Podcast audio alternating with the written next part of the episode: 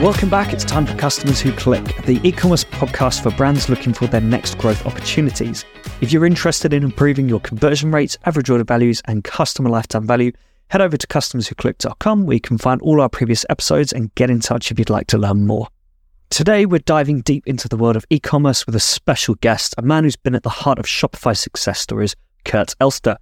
Kurt is known for his brilliant insights on the unofficial Shopify podcast and has a knack for uncovering hidden profits in your websites. So, whether you're a brand side marketing whiz, a budding entrepreneur, or an agency owner, you're in for a treat. Let's give a warm welcome to Kurt Elster. Kurt, thanks for joining me today. Would you mind just introduce yourself, give us a little bit of your background and kind of how you've got to where you are today? Sure.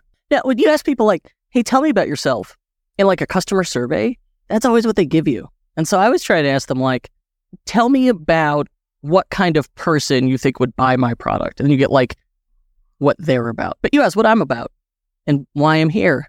And yeah. I assume the answer is my Shopify and e-commerce background. And so I've been uh, a Shopify partner for a little over 10 years now.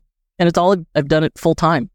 Okay. I'm best known for hosting a podcast on the topic, unofficial Shopify podcast with you know, over 2 million downloads, which when I started, I had no idea what I was doing. And 500 episodes later, maybe I figured it out but yep, we do theme development is like 80% of my day and a little bit of app stuff and some content marketing. But 100%, all of it, it's Shopify, it's e-commerce, it's entrepreneurship. Awesome. So you mentioned theme specifically there. So I guess we'll just jump straight into the Shopify stuff. Like how important is a theme? And I guess unless you go for something super custom, how much does it really matter? You know, it's a double edged sword. I think, yeah, you want a great experience but a great experience the way the customer sees it, which is what matters, and the way a brand owner sees it, you know, an entrepreneur or merchant sees it as different. And I think for the customer, it's like, it's about them. And they're saying, look, I just want to get in, figure out if I'm in the right place, get to my stuff, figure out if this is the right thing for me, and buy it and not get hat. And just like all of that has to be as frictionless as possible, or the whole thing's just kind of an annoying experience. And I'm leaving. I'm just going to go back. And so for the customer, it's like they want some decent copywriting, some good photos, and like the most plain, simple theme you could come up with. It's got everything you need, nothing you don't, kind of thing. It's like the Volkswagen Beetle of themes. And but for a brand owner, it's like their ego is in it, which is fine. And they want to differentiate themselves, which is fine too and understandable. And so they want flash. They want like the really fancy, flashy website. And that's where I think the wheels can fall off. Like as soon as you start adding in all these things, you can end up with a slow, clunky, hard to manage website and you get yourself in trouble. So there has to be a happy medium in there.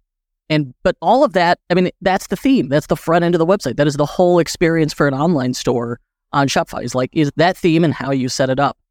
And so it's extremely important, but the direction you go with it is entirely up to you and I think determines like how difficult that task is going to be. Okay, so how crazy can you go with it and still make it work like, what's uh, have you got examples? Maybe have you got like some just crazy, I guess, like like briefs or whatever that that you've got you guys have worked on that have actually you know, worked really well, despite maybe you guys thinking this is crazy. Like, why do they need all these extra features and all the bells and whistles? A few things that occur, you know, where people get themselves in trouble is like that app store is real. It's like not so much the theme where we create issues; it's the app store. Where the App Store is wonderful. You know, it's like no matter what kind of feature functionality I need to add to my Shopify store integration, whatever, there's an app for that. The problem is there's an app for everything that will do everything. And it turns into like a conversion rate optimization slot machine. It's like, well, I just, you know, I, pull the lever, I get the right combination of apps installed. Mm, you know, my my store will and my conversions and my revenue will skyrocket. And it isn't the case. You know, you, that's how you end up with those real cluttered websites that are slow to load and it's a clunky experience for the customer where they're like, why are there so many pop-ups and sticky elements? I don't know what's going on here. So I probably like less the theme, more the apps. But as far as like, I think where people get themselves in trouble, they're trying to do everything all at once. And it's like, hey, I've got, I'm going to build a site and I want it to be perfect and I want to hit it out of the park, you know, on, on day one. And I think that's unrealistic because a website, like you don't, it's not like a house. I don't have to just finish it and then move into it. It is easily revised, modified, customized over time. And so I think it, it's much easier to like, let's just get it, r- the foundation right, and then like build, adapt, test, build, adapt, test on that. As opposed to like, I think where people get in trouble, and we see these in the creative briefs. It's clear they're like, here's our list of requirements. And it's like they went to every one of their competitors' sites, rattled out every single feature that all of those sites had, and then put that in one big, nasty, concatenated list. And they're like, all right, all 10 of our competitors have these 85 features collectively, but our site has all of those all at once. Obviously, we're the best. We're going to. Hey, yeah. Of course, it's just like you have made an absolute Jenga tower nightmare of an online business when you do that. And like, oh my gosh, the subscriptions to support all that. Ugh, scary stuff. Well, I guess, do you think uh, is one view that maybe if you can't, potentially, if you can't afford an agency, if you can't, you know, if you can't afford marketing agency, development agency, whatever, but you can afford a few $50 subscriptions, $100 subscriptions, do you think maybe some smaller brands, or hopefully just smaller brands, kind of view it as this alternative, right? What, almost like why hire an agency and spend thousands on them if I can just plug in these apps, which will promise me improved conversion rates and AOV and all this stuff. It's an enticing stepping stone and middle place. I think there's a lot of advantage in trying to do it yourself because if you do it yourself, even if you're like not thrilled with the end result, hopefully you'll be proud of what you built. But no matter what, you'll have that experience. And now you'll understand how the themes work and you'll understand, or you'll start to gain an understanding of it. And you'll also be able to talk the language. And so when you do hire someone to assist you with it, or you do start shopping for fancier themes, you'll know, you'll be much more confident in having that discussion and making those decisions. And so I, I always want to try it myself first and fail so that I can have an informed discussion with the vendor I'm hiring. Those are, it, it just gives you an appreciation for the work. Yeah, it makes sense, really. I mean, yeah, if you've got, if you've tried to do Facebook ads, no matter how it's gone, hopefully you've at least learned something. So when you hire an agency or a freelancer, you should know whether they're kind of being completely honest and truthful with everything they're saying right? It's like, you know, the big thing with email at the moment is the 30, what, 30% of your revenue should be from email, right? If you don't know about this sort of stuff and don't have the experience, you might fall for that and kind of and buy into that. Whereas at least if you've used Klaviyo yourself or another platform and you understand the attribution and everything, you'll understand that, you know, that's not how it works. Partly from an attribution, partly from just, you know, if too much of your revenue is from email, you're probably not acquiring enough customers you mentioned getting a fancier thing. Is there a certain time that you should, you know, if you're on like the basic thing, for example, is there a certain point at which you should be upgrading or getting a custom theme or whatever? Or is it kind of just a, an opinion thing? I would say I always start with like a, if you're new to this, you start with a theme that's ideally developed by Shopify. And those themes are actually going to be, they're going to be very reliable. They're going to meet the standard. They're also going to be the most stripped down. And that's intentional. It is to make it more accessible to people who are new to it. And so those themes are an excellent starting place that help you help keep you from getting in trouble. They've got very good guardrails. And so it, it becomes much more easy to get started. But if you play with it fairly quickly, you'll probably hit a point where you go, I feel limited. Aha. When you feel limited, that's when you should start looking for the upgrade. If you're looking for the upgrade before you feel limited, you really can't take advantage of it because you don't, you haven't hit the limitations of where you're at. Like, yeah, I enjoy being a do it yourselfer, whether I'm successful or not. And my solution to buying tools is always buy the cheapest one. And if I break that tool from using it, now I should go get the good one. That's how I look at the starter themes. It's like play with it till you break it. Now let's upgrade to the premium theme. And once you get to the premium theme, it's like, all right, you're going from a zero dollar theme to like a theme that costs several hundred. But certainly, you know, under 500 is quite affordable. And I would stick to stuff that's from developers who work within the Shopify theme store. There are so many themes you can get from third party marketplaces, and they don't have to go through like this stringent code quality process, which is quite necessary for the theme editor, for apps, for all that stuff to work reliably. Yeah. And certainly there are decent themes in those stores, but none of them that are going to be. It, I think the majority are just not going to be as nice or as easy to use out of the box as a theme from Shopify's theme store. And as long as it's a, like a developer that has a theme in the theme store. They've been through the experience, they know what they're doing. That's who you trust. Basically, anything in that store, anything in the Shopify store sh- should be good to use. Oh, yeah. That process is notoriously difficult. Like, if you see a theme in there, you know they went through the wringer to do it. And that's what you want. And like with that, okay, now you're going to you're going to be thrilled with all the options and templates and features and settings and blocks and sections and all this stuff. You really start to play and get comfortable. And if you get to a point where you're like, oh, well, this isn't, this is almost what I want, but not quite. You want that extra 10% quality. You know, you that first 90% is doable. That extra 10% is going to cost you just as much as the first 90. That's where you could start doing theme customizations. Now you're going to take what you had, your premium theme, and maybe you build custom sections in it, or like you make some customizations to it. All right, now you got an issue because it's going to be tough to update or upgrade that theme. That's the cost. But you get exactly what you want. And, you know, maybe it's like 300 for the theme plus your time plus some of these customizations. Okay, thousand bucks. Now we really got something nice. But that theme is just a frame, right? It's like a portrait. What the photo is what matters. The frame itself is less important. Your content that you put in the site, that's the important part. And like, you know, today with generative AI and all these amazing tools and our camera phones, it's much easier to get great content. But like, that's the thing no one talks to me about. No, they're like, oh, what theme, what theme, what theme? Hey, I, who cares? Get some great content in there. Right. So I'm just going to hedge my theme discussion by saying quality content is what's going to sell your stuff. Yeah. And then beyond that, like, okay, very few people really need a truly custom built theme and they're expensive. You know, like now you're into tens of thousands of dollars. And so I think for most businesses, premium theme with some customizations is realistically the way to go. Yeah.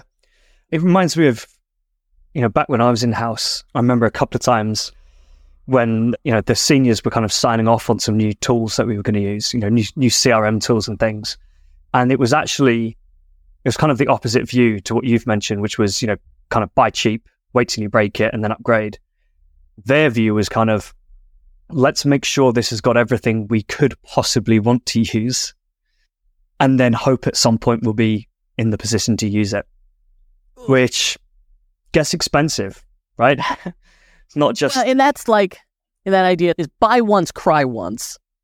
But if you don't know if you're going to use it, why are you paying all that up yeah. front, right? Some of these enterprise level platforms where, you know, this one particular brand, we had millions of users, right? Across, across the five brands, tens of millions of users. So they would have been absolutely shelling out cash for this CRM system, knowing even in the sales pitch, you know, the sales conversations we had, they were even saying, we know we won't be using this feature yet but we think it's something we'll use in about 12 months. And it's like paying so much money for a pretty big feature from these guys. But I know. Did they use it? Not while I was there. Did, it didn't reach that stage when when they were ready to use it. On the so on the topic of content. So yeah, one thing I was going to say was these apps. Right, apps are they are they're not the good content stuff. Right, they do a job. Look at you know, there's some great apps out there, but it's like you said, the content that really matters. How would you suggest, I guess, identifying this content? How do you work out what should be on the website? I think you have to treat every page, well, every page has a job, right? So that's like number one. You start thinking that way, life gets easier. And you know, when you're faced with a big problem, you've got a glacier. How do you move a glacier? They break it into ice cubes. And within it, I would say first you start with like, you have to understand your customer. You know, why, what's going on with them. If you're brand new to this, you're your best customer. So that's what you got to start with. But over time, very quick, by the time I've got 10 sales, well, I got 10 people I could talk to. 100 sales, by the time I got 100, I should definitely be surveying these people. I should be talking to a few of them on the phone when I can. You know, why'd you buy? Who would you recommend this to? Did you recommend this to anybody? How'd you describe it? Why? Who would benefit from it? Why would they benefit from it? How would they benefit? I want to understand how they see themselves before and after they've purchased my product or how the benefit they're receiving and not like the emotional benefit they're receiving. Yeah. And once I know that, now my website, my content can hold up the mirror. It can show them, you know, it can reflect them. It can use their language. And that's where these AI tools get really interesting. is because you could be like, all right, I'm going to export all my product reviews for one product. Now, maybe I got a product that's got 50 reviews. Awesome. I'm going to export those, put those into ChatGPT. Hey, ChatGPT, I'm going to give you these reviews. And in it, now, you know, I can ask it a few questions. Hey, why they buy? You know, what's the reason? And now it gets interesting. I can get copywriting formulas. Like uh, websites, plenty of blogs and articles will give you copywriting formulas. It's an outline. So now you can tell your generative AI tools, probably ChatGPT, hey, here you're going to write a product description. Here is an outline to follow for that product description, and use the reviews I gave you, and it'll do it, and it'll do a great job. And then you could take it and you could tweak it. You know, I like there's some final copy editing, but you'd be like, all right, yeah. change this tone of voice. You know, rewrite. Give me a version that's in the style of an Amazon description. It'll add like bolded points to it.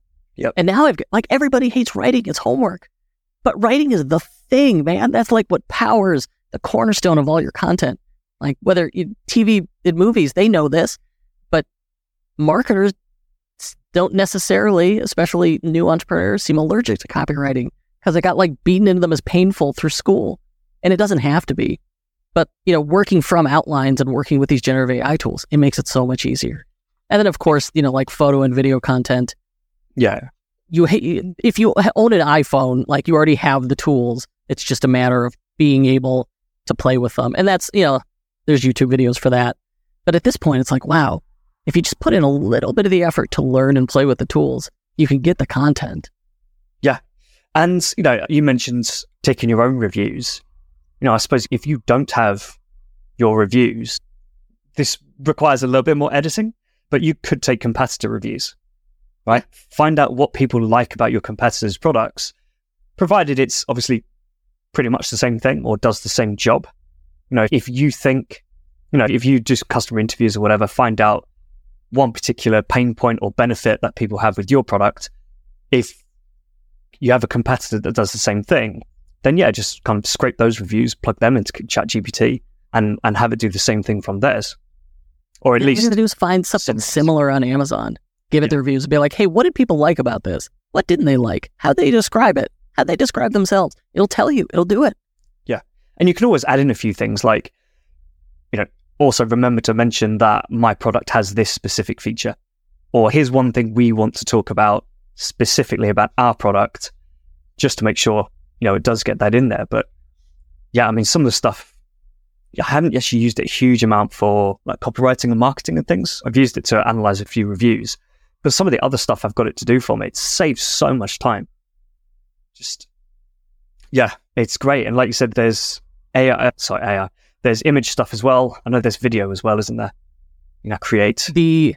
Yeah, I think that's still early days on the video. Yeah, but obviously, like I mean, all this stuff's right around the corner, and it just started. Like we're just scratching the surface of what's coming. I think. Yeah. You know, start playing with it, trying to master these tools now, or risk getting left behind. Yeah, yeah, exactly. And uh, I mean, on, again, on the copy side, you know, if you take almost any website out there and remove the words from the pages, you wouldn't have a clue what to do.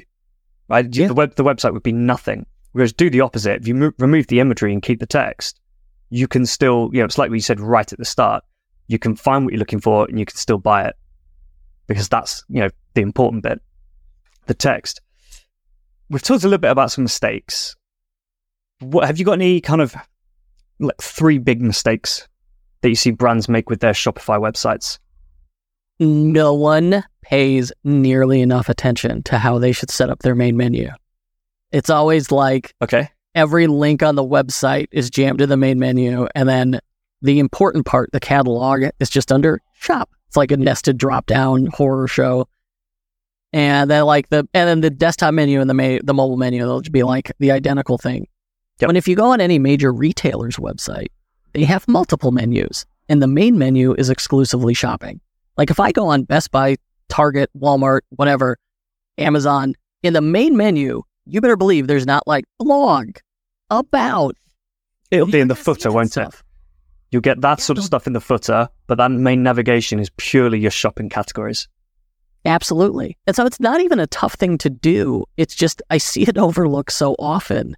And it's like, that's such an important part because the menu, you know, when they first land on the site, what are they going to see? The top, the masthead. It's going to be like logo, card icon and that main menu. What that main menu gives me the context for the site. And so if you just make it like, well, these are the categories, you know, it's like men's, women's, pants, shirts. That suddenly, like I know right away, oh, I'm on an apparel website. Ah. And then I, the whole page could have not loaded. It just could have been like logo and main menu, and I know what's there. And that's the homepage is I think of the homepage as like the person is standing outside your store. They're looking in that front window. And the homepage is one job is get them to come in the door. And so that's can they if you can get them to a collection page or you can get them to a product detail page, ah, now they're in your store and they're shopping. But if they only make it to that homepage and no further, eh, it's like they kind of walk past the store, right? And so I think that main menu has an outsized impact. And that's a you know, that's information architecture, but it's a kind of copywriting. It's micro copy. And so again, it's like the really important stuff that makes the difference, that does the, the conversion, that determines whether or not the stuff works is words. And words in the main menu, the product description is all words. The product titles will determine, help determine click through rate. And, you know, you mentioned email several times. Well, you know, what's an email? The subject line, the headline, it's, it's all words. It's the same thing, isn't it? The subject line gets you in. Yeah. And then the rest of the content. If you can nail that stuff, that copywriting, okay, that's the important part. And that's why at the start, I'm like, you know, that free dawn starter theme that Shopify just hands you that's very limited, that's a blessing in disguise. Because if you focus on that content, especially the copywriting, those are the sites that really make money. Yeah. I was on one site the other day. I think they had, I reckon they had five or six items on the menu. And the first one was shop or shop all. Oh. I can't remember. And the rest were all uh, blog about us. I think they had one on like sustainability or our mission or something like that. But like they dedicated one one word to the actual thing that people were coming to the website to do. And you know why? It's because they're narcissists. It's your ego talking. Like, yeah, it, it's an e-commerce website in which the number one goal is to sell things to the customer, and they absolutely buried it because they were too busy talking about themselves. Click the about so we can talk to you about us click our mission so you can learn about our mission. No one cares. Yep. Right? They don't. Once they've bought an item or once they they they've found an item they want, they've added it to cart. Now they might care, but it's only because they're like, "Hey, am I about to give my money and my 16 digit precious credit card to some psycho? Like who am I giving it to?" And so the about page is where we'll often see people go after they've gone to cart. To try and figure out wait, who am I buying from exactly? You know, and for some people, especially like you know, Gen Z, they want to, it's like, all right, let's just make sure that our values are aligned, or at least our values are, you know, not aligned. Or, in like, what's your return policy? And so, like, again, that you talk about copywriting, that about page, that's where you could share, like, well, this is who we are. This is what we're about. This is why we're doing this. But it's also a good spot to be like, well, you know, here's returns and exchanges. Like, here's our satisfaction guarantee. Because that's the time they're going to look at it. And I often end it with, like, you know, I don't want dead ends. So it's like, well, here's the owner's favorite products, and just it's like a featured collection at the bottom of the about page. Yeah, I think uh, it's something people, if people want to know, they'll go find it, but they don't need it just in their faces right at the start of their purchase journey, right? That's most likely why they're there, or at least so know, having a look at the products. It's like and, you, you're proud of it. You put in so much effort to write that about page mission, sustainability page. You're doing everything right. So clearly it's important to everybody else too, and they're going to want to read it too right away. No, they're yeah, they're absolutely not. They're just bored and they're browsing on their couch at work, right? They're like, eh, maybe I'll buy some jeans, maybe I won't. Yeah, they want to see what the product's going to do for them. Then they might go check out, you know, are you actually as sustainable as you claim to be? That sort of thing. But one of my other pet peeves with menus is brands who use branded collection terms and things. So you know, for a fashion brand, for example, it wouldn't just be men's and women's. They'd have like the mountain collection. Well, mountain's actually a bit too clear. You know, they come up with random names that don't tell you anything they about get over-branded. it. Over-branded. There was a PC website I looked at uh, a couple of years ago when I was working with a similar business.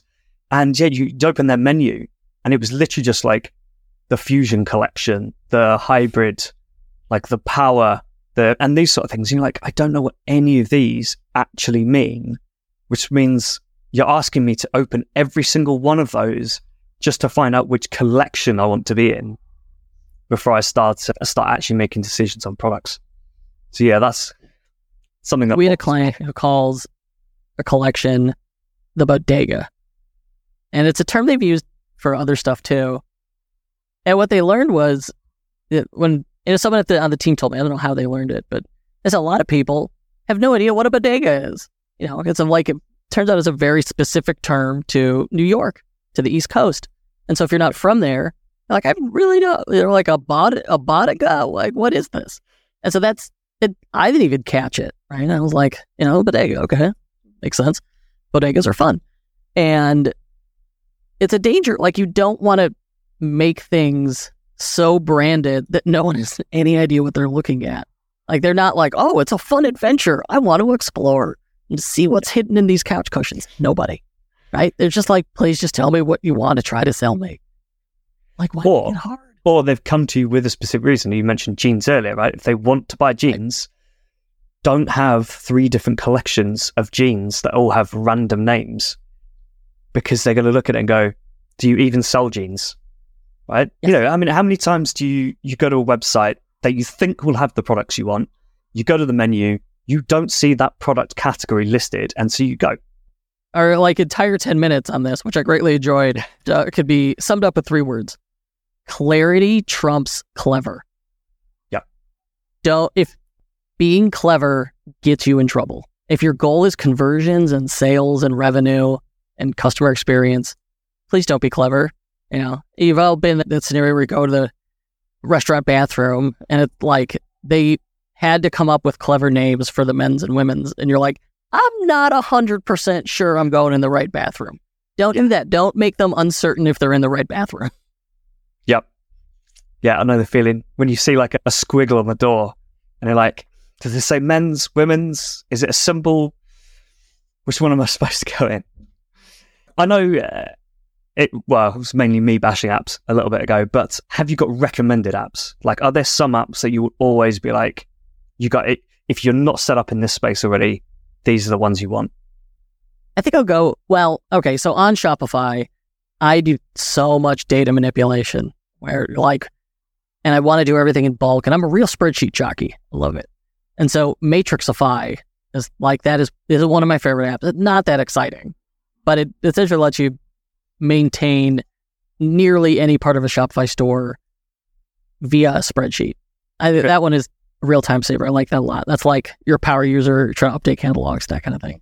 But for like the actual the Shopify front end, you know, let's base it around customers' issues. Do they have you know, customers be like, hey, where's my order? That's like probably for a lot of people, that's your number one customer support inquiry. And so giving them an order lookup app, um, like Track One Two Three, is free, at least at this time. Like that's a good app that'll do it. Ventoff order lookup. Like there's several in that category that are good that'll do it. So is this what way you kind of log in, you put your order number in and it will say it's with the courier or yeah, we're yeah. packaging it, you know, that sort of thing. It gives you an idea of where it is in the actual fulfillment delivery journey. And what's funny is like, you know, Shopify will send them emails for every single event and you can style those emails with Klaviyo.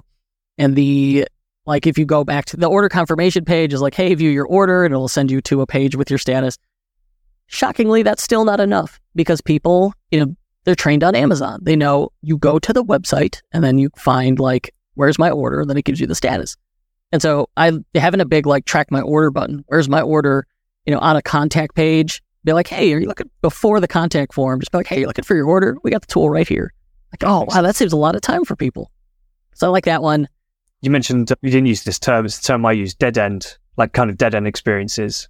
I'm not, yeah. I'm not sure you said dead end, did you? But it's that, right? Instead of asking someone to just fill in a form and send an email or take the email address and send an email saying, where's my order? What do I do? Actually heading that off a bit and saying, we think there's a good chance you're here to, because you need to ask about your order. Just click this button instead and go get it. It's like, what are those three most common questions that you get in that contact form? Right above the contact form, answer those three questions or give them the resources to answer that themselves.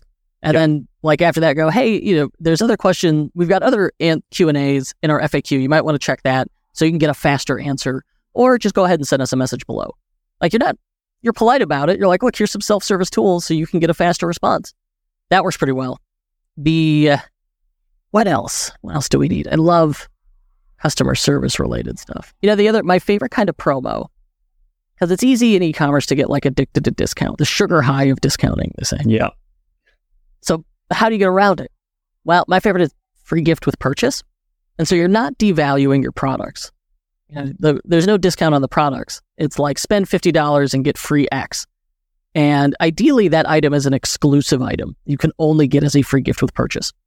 And so for that, there's an app that'll do it for you. It's called Easy Gift. Or there's a really much more complex app, Rebuy.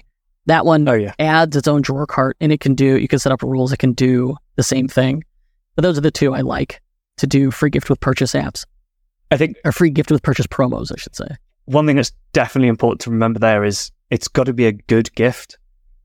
Like I, I know some companies try and like discard stock, or you know, it's free gift, and the and you know they actually message it as just free gift or free mystery gift or something. And so you're kind of you get a bit curious and you think, well, I was probably going to spend it anyway. I'll spend an extra five ten dollars to get free gift, Yeah. and then it's just something that's complete trash. I And- know. You, then you feel stupid. and then you think, well, it's a negative experience, then, isn't it? It's like you're almost you focus on that and the fact that you open up this free gift and go, that sucks, and then it kind of takes away from the positive experience you were going to have with the actual products themselves. Yeah, and it depends on the store, but it'd be like, all right, we've got, you know, this exclusive like here's a hat. Here's oh, we have this client Hoonigan who on Black Friday, the every week there was a free different free gift with purchase. And it was like, you know, you make any purchase, we'll give you a free gift with purchase. But it's like today only you can get this lapel pin that people who are fans of the brand would know, like, yeah, this is like this is cool. Okay. And you could only you could never just buy it. You could only get it as the free gift. So now I gotta buy something else and I can get it. Oh, sweet. And then you could tier the free gifts. It's like, all right, well, any purchase is going to get you that pin. But if you spend 50, you're going to get the pin and the mystery bag, you know, and like the mystery bag is like, you know, t-shirt, socks kind of thing. And the, and now it's like, wow, I got like this whole bundle. It's cool. But that's a fun way to do it. And they teased it too, where it's like, you know, they showed you just the silhouette of the items and they're like, every week's going to be a different free gift item. And so now they're training you. I got to open the email every week and see what the promo and the free gift is for this week. Yep. And then you pair that with like, all right, we're highlighting this item. It's not on sale. We're just like, hey, check this one out for this week. And then you pair it with like, all right, we've got a new product that just came out. Oh, now you're now it's really gonna sing. Or like, hey, this fan favorite's back in stock for the first time in three months. That kind of thing. It's been quite a cool, uh, quite a cool Christmas promo. Do you guys have advent calendars over there? Is that a thing? Yeah, absolutely. Yeah, it is. Okay. Love love their advent calendar. We put Hershey's Kisses in it. Yeah. Okay. Cool. Yeah, I wasn't sure if that was like a weird British thing. no, but no. But something like that would be quite cool, right? So every day, in fact, I, we actually did one when I used to work for a voucher affiliate. So, you know, you, you go to their website to find a voucher, a coupon for any brand, pretty much. And that's what we did at Christmas one year. We had a branded advent calendar on the website, and each day a certain box would light up. You'd click it, and it would tell you what that exclusive discount was, only available for that day. That worked really, That's really well. I've not, I've not That's tried it with like fun. physical products and things, but Yeah. And you're building the habit. That's the big advantage to like come check every day and get this reward. And again, it's like it's not like here's our mission. You know, it's very focused on here is something novel for you. Ah, the human brain loves and craves novelty. You know, it's fun. It's a surprise. Who doesn't like a surprise? yeah, yeah, exactly. Speaking of surprises, I guess, what's coming up in the future of Shopify and apps? I think they're launching their own AI. I was going to say they just announced Shopify Sidekick, which a Sidekick is such a better branding for AI. My guess is like we're going to see a lot more things called Sidekick in the future. Because let's be honest, like Google Bard and Chat GPT, those are not catchy brand names. But Shopify Sidekick, it's got the alliteration. I like it. I mean, ChatGPT's it's basically a developer name, isn't it? Like it's not. Yeah. It feels like it was never really a proper brand name. them- they would have come up with something better. But good Google Bard, it's it's where you meant like clarity over clever, right? They've tried to be clever with that, and I think to a lot of people, that's people aren't going to have a clue. Yeah. And so Yeah, I think that was like bodega. I like, wait, first you have to assume they know what a bard is. yeah, All right, um, Shakespeare, calm down. yeah. So uh, do you know much about Sidekick, or is it kind of it's just been announced and you It's know what it is, but that's it? As far as I can tell, it, it's just been announced. It was this, you know, video with Tobi. But, you know, my hope is the presentation was like, hey, a lot of people have someone they could call, you know, imply someone like me, where you go like, all right, we've got this issue. We know what we're doing. And for me, it's like, oh, yeah, no, just like, go do X, Y, Z. You're fine. Like, oh, thanks, sweet. Or, you know, you got to sit on hold with Shopify support, which their support's fine. But like, you know, who wants to have to go sit on hold with support all the time? Yeah. And so with, or like I got to Google it and go through like 10 different forum threads until I find, figure out like, oh, this is what I need to do. And so I think the idea behind Shopify Sidekick is I can just type in my question like, hey, I need to, their example was like, why did sales dip in March? It's like, oh man, you really make yourself crazy if you could just ask it open ended questions like that. But assuming it is plugged into all of the store's data, then it really could be quite powerful. I mean, like, I would love that if I could say, because often I have data specific questions. It's like, I, what's the add to cart rate for this specific product? What's it in the average add to cart rate for products in this collection? And now I can start comparing. Trying to get that data out now is doable, but not easy. But if I could just like, you know, but asking the question is easy. And so if I could just ask the question and it comes back with the right answer, oh my gosh, that's quite helpful. And they also showed it where like it could try and gener- figure out like we're going to build a your homepage for you, where it's like it picked out the sections and set everything up. And like surely something like that, it's going to be a little templated. But as a starting point, you know, if you're doing it for the first time, ah, probably takes away a lot of hand wringing and like paralysis analysis. Yeah, absolutely. I like that that example of like why did sales drop in March, or even on this weekend. You know, you know, because the amount of times I'll get a Slack message from a client on a Monday or a Tuesday saying conversion rate was down this weekend. What's happened? The ability to just type that question in and ask would be fantastic. I mean, it might not know, right? It might just say traffic was down, conversion rate was down. We don't know. And then, you know, we might be able to look at it and say, well, the weather was incredible that weekend, so everyone was out. Right. And we're seeing it on seeing it on different websites as well, conversion rate was just down this weekend. It's funny the number of factors that will affect convert affect conversion rate. Like how'd the stock market do? Oftentimes that'll correlate, especially like on a luxury brand. Yeah. You know, what's the I often I look at school schedules and like, is there a holiday weekend? People, their kids are running around. They're they got stuff planned. They're doing things. If they're doing things, they're not bored. And when people get bored is when they start shopping. And so it's like, well, if there's a better alternative to just blowing money on my couch, they'll take it, right? Especially in the summer. Well, I was speaking to the head of marketing for Virgin Pure on here, which is like a it's a it's like filtered water. It's a machine you plug into your water system, and it will give you filtered water, really cold, or I think it can do boiling as well. I'm sure there are there's some other examples. I know there's a tap we've got here, which is like five grand. It's silly, but it does the same thing, right? It's, it's either like ice cold or boiling hot just by turning the tap. You don't have to wait for it at all. Anyway, they looked back at certain periods and realized their conversion rate was just up, uh, like abnormally up. They hadn't really done anything. And they worked out by speaking to some people and literally thinking about it. It was because the weather was really hot. So people were ordering these things because they wanted cold water, access to cold water all the time. I think it was summer 2020 here because we had a really hot summer that year and it went on for a long time. So I think they just, people just wanted this cold water. And the way they work is they work on more of a lead gen approach to sales, I think, rather than just direct e-commerce.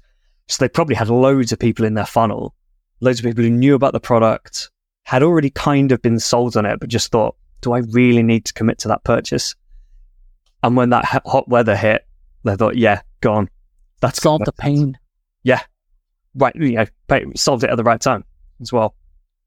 But yeah, previous it's like I could see the value in it. That's cool products. I want one. Do I five thousand dollars want it? Can I defer yeah. that decision? I mean, their one's not five thousand, but yeah, there's yeah, but it, cool. you know, it's like, hey, if I don't have to spend like, there's plenty of things I want that I'm just not going to buy because I could defer the decision. Yeah, And you see a lot of that. Yeah. And just, is it, well, so in fact, was one thing I was talking about the other day, actually. It was a lot of the time, it's actually, it's not the case that I don't want or need your product. It's that you haven't done the job selling it to me well enough. Right. So I do, I have the pain point. I, I would gladly spend the money on this. It's not a, do I really need this or not? It's literally just the copy and the imagery on the website has left me feeling, do I really need this or not? Rather than, yes, I need to buy this thing. Like this is going to solve my problems. I need this in my life. That's where like you want to look for ways to create authentic urgency. And so it's like, hey, we're running low on stock. And you could communicate that. All right, that's going to drive sales. Now, when I run out of product and I can't sell any, okay, now I could maybe I offer back orders. Or when it finally comes back in stock, I could email everybody and say, hey, this product comes back in stock. One of my favorite headlines I've ever seen in an Instagram ad was like, I don't even remember what it was, but it was like, you know, sold out 17 times. I bet, you know, you buy 100 units at a time. Yeah. Yeah. Ah, oh, we only got 10 left. Oh, no. Ah, it sells out. All right, well, get on the list to be informed when it comes back in stock because it's going to sell out again. And it becomes this self fulfilling hype cycle. And, you know, these people just kept it going. I remember, sorry, go on. I was going to say, you know, people want what they can't have. They want what other people want. You know, they there's that desire to scarcity will drive urgency with sales, and they also don't want to give up a discount. And so it's like you know a countdown timer for like, hey, the sale ends in X days. You know, I think those are the two things where you can kind of force that purchase decision. And those moments are the ones where someone might go like, all right, I'm not, I'm going to skip it, but I'm going to stay on the newsletter. I, am curious. I want to know more. And then hopefully that newsletter is how you drive and build that relationship to the point where they're like, okay, I trust you. And, ah, you know, nine, 12 months later, now I'm in a position where it is darn hot. I'm going to buy this thing. Yeah. I had a back in stock issue with quite a big retailer here. It was just a bookshelf I wanted to buy. It's nothing particularly special, but it was out of stock and I really liked it. So I thought, well, I'll put my email in. I'll wait to get re- restocked, right? Not an urgent purchase, so I was Yeah. happy to wait. Um, but it's pretty big here. Got the email and I'm pretty sure it was within about an hour. I'd seen this email, click through it, and it was out of stock again. So I got in touch with them. Um, in fact, I, I, it was because I noticed they had a like a live video chat. So I thought, go on then, I'll use this because I want to try this out. This will be fun. Really good experience. The guy told me they restocked three units. Right? Guess how many people were on that out of stock list? 180. No, I think it was about three and a half thousand. Whoa. Yeah, for just a bookshelf, right? But I mean, to restock three items, and then the next restocking was going to be in about six six to eight weeks or something. I was like, what's the point of this? I think what happened was they got some returns, right? So the returns got Oh. restocked, and because there was a restock, that triggered the email. And then three and a half You know, people got told. Klaviyo for that to try and prevent it. I doubt they use Klaviyo. They probably use a big enterprise level piece of software that no one really knows how to use. That's just like, well, there's a, a single unit in stock. Email the entire list. Klaviyo Yeah. batches it, which is what's so clever. It's like, Well- all right. And there's like a ratio to it, I think. I, you can mess with the settings. It's very clever. it'll be because the person in charge of building that email doesn't know what the re- how restocking works. They're not aware that a return, you know, a small batch of returns might enter the system and that will trigger a restock. They're expecting a restock to be a thousand units or like, you know, a full restock. Just before we finish up, I've got a couple of kind of quick fire questions for you. What's one app on your phone that you can't live without? Oh, man. Well, I recently I was on vacation and on the plane, I became obsessed with the racing game Horizon Chase. It's an Apple Arcade game that I loved. I loved. But if we want the productivity answer, I ever since that the iOS Chat GPT app came out, I use that more than I do Google searches because I can Yeah. just be like, all right, here's the question I want in the format I and give me the answer in this format. Boom, done. It's a lot easier, isn't it? You just get the answer. Yeah, I'm not like no clicking. I can copy paste it easily. You know, I'm not messing around with like ads, opening a million tabs, trying to like scroll through. It's just a lot quicker. Yeah, yeah, perfect. Finally, if you got one piece of advice, one final piece of advice for kind of e-commerce business owners or marketers, Oh, I usually have a quick answer to this. All right. You have to be absolutely customer centric focused. You need to be able to put yourself in their shoes. You know, because our default is everything is going to be from your view. And like you heard that come through in this interview. And so not obsessing about brand and pixel perfection and like, oh, I got to get, you know, this big hit on social media and instead focusing on the fundamentals that everybody skips on sometimes, even the biggest brands, and focus on like, okay, this is who our customer is. This is why they're buying. This is what they want. Here's how we're helping them. That's now your truth. And working everything around that. Because, like, once you note that positioning statement, make that the cornerstone of everything you do. We sell X to Y because reason, and this is our competitive advantage. If you could fill in that statement and then work everything you do around that, your marketing, your messaging, everything will work so much better. Nail yep. that positioning statement. That's the short answer. Yep. I think that's a perfect piece to end it on as well. If anyone wants to get in touch with you and have a chat or find out more about what you guys do, what's the best way of doing that? Sure. Google me, Kurt Elster, kurtelster.com. I got a, a newsletter, links to everything there. And if you reply to my newsletter, that goes to my real email. I am happy to answer random questions or, you know, if you're working on something cool and want to share it with me, I enjoy that too. Awesome. You mentioned a podcast at the start. Do you want to just remind us the name? Oh, right. Yeah. The unofficial Shopify podcast. You know, get it wherever you get your podcasts. Uh, similar interviews to this show. And Will, thank you so much for having me. All right. Thanks so much, Kurt. Fantastic insights about Shopify there for any brands listening. There are some really important and useful apps out there, but as Kurt mentioned, at the end of the day, you just need a standard theme. You just need to focus on having a website that's recognizable as an e commerce website. Stick to the basics, focus on what your customers want and not the latest gimmicky apps. If you'd like to hear more from Kurt, you can find him on LinkedIn. Any of the podcast questions, feedback, or guest requests, please send them over to will at customerswhoclick.com or DM me on LinkedIn. Next up, I've got Christian Hansen joining me. We're going to be talking about how to listen to your customers to perfect your products. But until then, keep those customers clicking.